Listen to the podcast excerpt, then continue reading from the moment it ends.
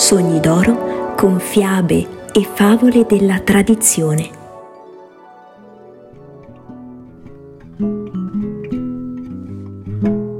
La luna Ignac da Marco Valdo di Italo Calvino.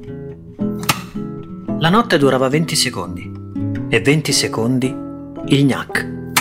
Per 20 secondi si vedeva il cielo azzurro variegato di nuvole nere la falce della luna crescente dorata, sottolineata da un impalpabile alone, e poi le stelle che più si guardavano più infittivano la loro pungente piccolezza fino allo spolverio della Via Lattea. Tutto questo visto in fretta in fretta. Ogni particolare su cui ci si fermava era qualcosa dell'insieme che si perdeva perché i 20 secondi finivano subito. E cominciava il gnac. Il gnac era una parte della scritta pubblicitaria Spac Cognac sul tetto di fronte, che stava 20 secondi accesa e 20 secondi spenta. E quando era accesa non si vedeva nient'altro.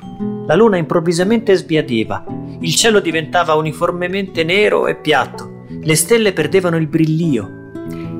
E i gatti e le gatte, che da 10 secondi lanciavano gnaulii d'amore muovendosi languidi l'uno contro l'altro lungo le grondaie e le cimase, ora Cognac s'acquattavano sulle tegole a pelo ritto nella fosforescente luce al neon. Affacciata alla mansarda in cui abitava, la famiglia di Marco Valdo era attraversata da opposte correnti di pensieri.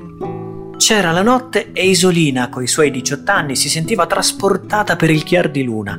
Il cuore le si struggeva e persino il più smorzato gracchiar di radio dei piani inferiori dello stabile le arrivava come i rintocchi d'una serenata. C'era il gnac e quella radio pareva pigliare un altro ritmo, un ritmo jazz, e Isolina si stirava nella vestina stretta e pensava ai dancing tutti luci e lei, poverina, lassù da sola. Daniele e Michelino, 8 e 6 anni, sgranavano gli occhi nella notte e si lasciavano invadere da una calda e soffice paura d'essere circondati da foreste piene di briganti. E poi il gnac, e scattavano coi pollici dritti e indici tesi l'uno contro l'altro. Alto le mani, sono Superman.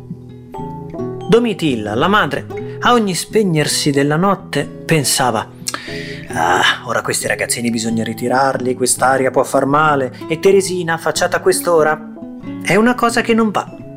Ma poi tutto era di nuovo luminoso, elettrico, fuori come dentro, e Domitilla si sentiva in visita in una casa di riguardo.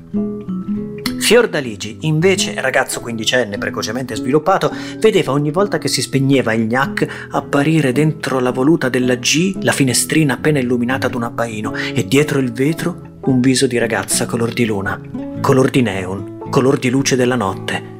Una bocca ancor quasi da bambina che appena lui le sorrideva si schiudeva impercettibilmente e già pareva aprirsi in un sorriso quando tutto a un tratto dal buio rispuntava quella spietata G del gnac e il viso perdeva i contorni, si trasformava in una fioca ombra chiara e della bocca bambina non si sapeva più se aveva risposto al suo sorriso. In mezzo a questa tempesta di passioni Marcovaldo cercava di insegnare ai figlioli la posizione dei campi celesti.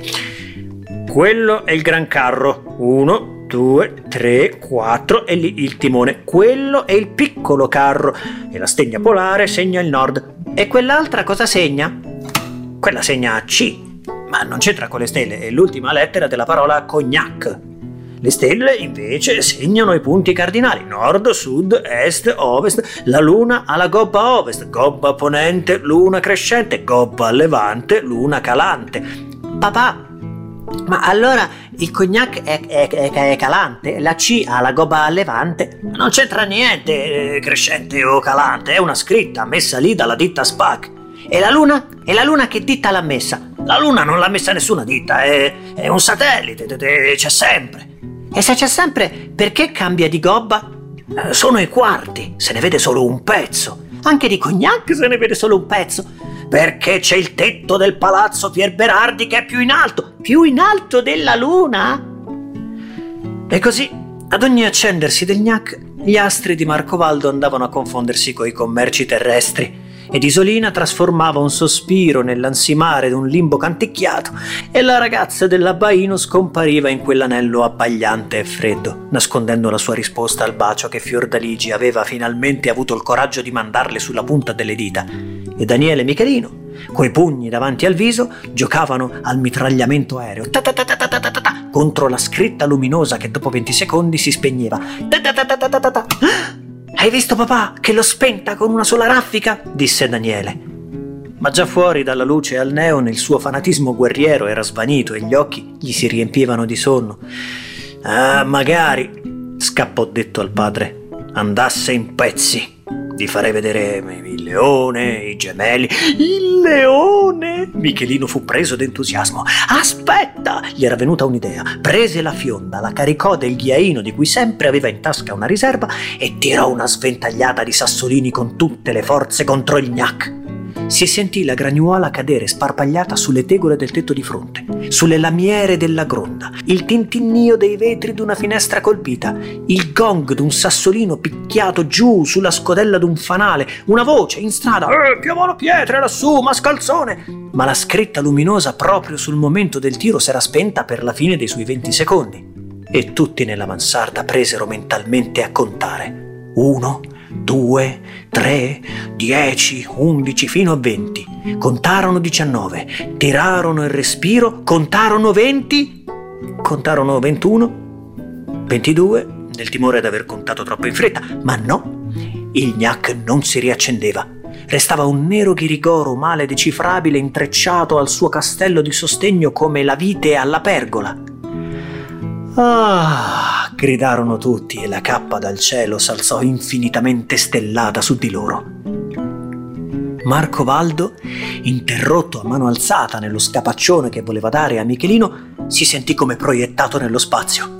Il buio che ora regnava all'altezza dei tetti faceva come una barriera oscura che escludeva laggiù il mondo dove continuavano a porticare geroglifici gialli e verdi e rossi e ammiccanti occhi di semafori, il luminoso navigare dei tram vuoti, le auto invisibili che spingono davanti a sé il cono di luce dei fanali. Da questo mondo non saliva lassù che una diffusa fosforescenza, vaga come un fumo e ad alzare lo sguardo, non più abbarbagliato, s'apriva la prospettiva degli spazi. Le costellazioni si dilatavano in profondità, il firmamento ruotava per ogni dove, sfera che contiene tutto e non la contiene nessun limite.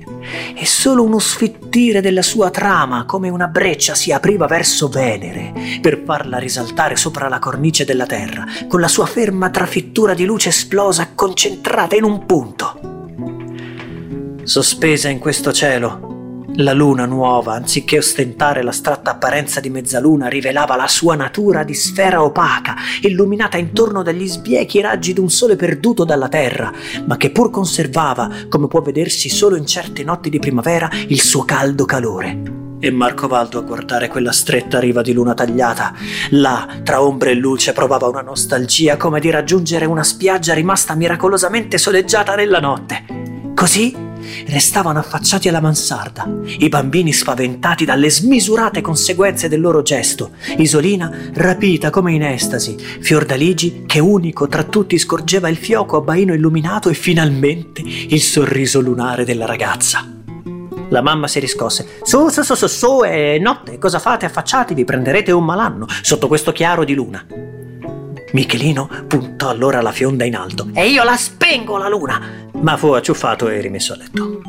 Così per il resto di quella e per tutta la notte dopo la scritta luminosa sul tetto di fronte diceva solo spacco e dalla mansarda di Marcovaldo si vedeva il firmamento. Fiordaligi e la ragazza lunare si mandavano baci sulle dita e forse parlandosi alla muta sarebbero riusciti a fissare un appuntamento ma la mattina del secondo giorno sul tetto, tra i castelli della scritta luminosa, si stagliavano esili esili le figure di due elettricisti in tuta, che verificavano tubi e fili. Con l'aria dei vecchi che prevedono il tempo che farà, Marco Valdo mise il naso fuori e disse Stanotte sarà di nuovo una notte di gnac. Qualcuno bussava alla mansarda. Aprirono. Era un signore con gli occhiali. Eh, scusi, potrei dare un'occhiata dalla loro finestra, grazie. E si presentò. Dottor Godifredo, agente di pubblicità luminosa. Siamo rovinati, ci vogliono far pagare i danni, pensò Marcovaldo, e già si mangiava i figli con gli occhi, dimentico dei suoi rapimenti astronomici. Ora guarda alla finestra e capisce che i sassi non possono essere stati tirati che da qua. Tentò di mettere le mani avanti. Ah, sa, sono ragazzi, tirano così ai passeri, pietruzze. Non so come mai è andata a guastarsi quella scritta della SPAC, ma mm, li ho castigati, eh. Uh, se li ho castigati, può star sicuro che non si ripeterà più. Il dottor Godifredo fece una faccia attenta. Veramente io lavoro per la Cognac Tomahawk non per la SPAC. Ero venuto per studiare la possibilità di una reclame luminosa su questo tetto, ma mi dica, mi dica lo stesso che mi interessa.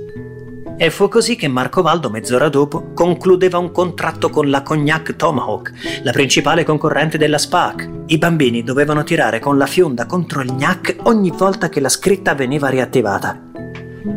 Dovrebbe essere la goccia che fa traboccare il vaso, disse il dottor Godifredo. Non si sbagliava. Già sull'orlo della bancarotta per le forti spese di pubblicità sostenute, la SPAC vide i continui guasti alla sua più bella reclam luminosa come un cattivo auspicio. La scritta, che ora diceva Kogak, ora Konak, ora Kong, diffondeva tra i creditori l'idea di un dissesto e a un certo punto l'azienda pubblicitaria si rifiutò di fare altre riparazioni se non le venivano pagati gli arretrati. La scritta spenta fece crescere l'allarme tra i creditori. La SPAC fallì. Nel cielo di Marcovaldo la luna piena tondeggiava in tutto il suo splendore. Era l'ultimo quarto quando gli elettricisti tornarono a rampare sul tetto di fronte. E quella notte, a caratteri di fuoco, caratteri alti e spessi il doppio di prima, si leggeva Cognac Tomahawk e non c'erano più luna, né firmamento, né cielo, né notte, soltanto Cognac Tomahawk, Cognac Tomahawk, che si accendeva e si spegneva ogni due secondi. Il più colpito di tutti fu Fiordaligi.